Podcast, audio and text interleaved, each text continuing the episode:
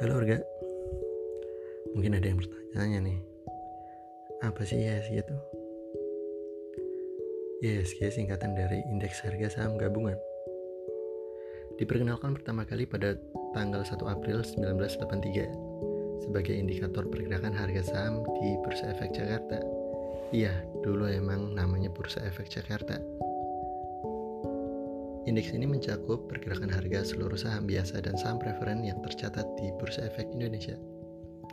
Hari dasar untuk perhitungan IHSG adalah tanggal 10 Agustus 1982. Pada tanggal tersebut, indeks ditetapkan dengan nilai dasar 100 dan saham tercatat pada saat itu berjumlah 13 saham.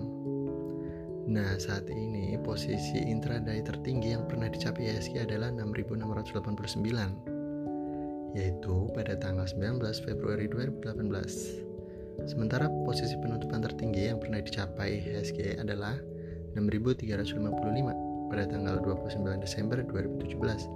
Wah, sebelum corona ini ya. Nah, saat ini setelah corona gimana nih kondisinya? Tentu kalian yang investor saham paham ya, sangat-sangat paham.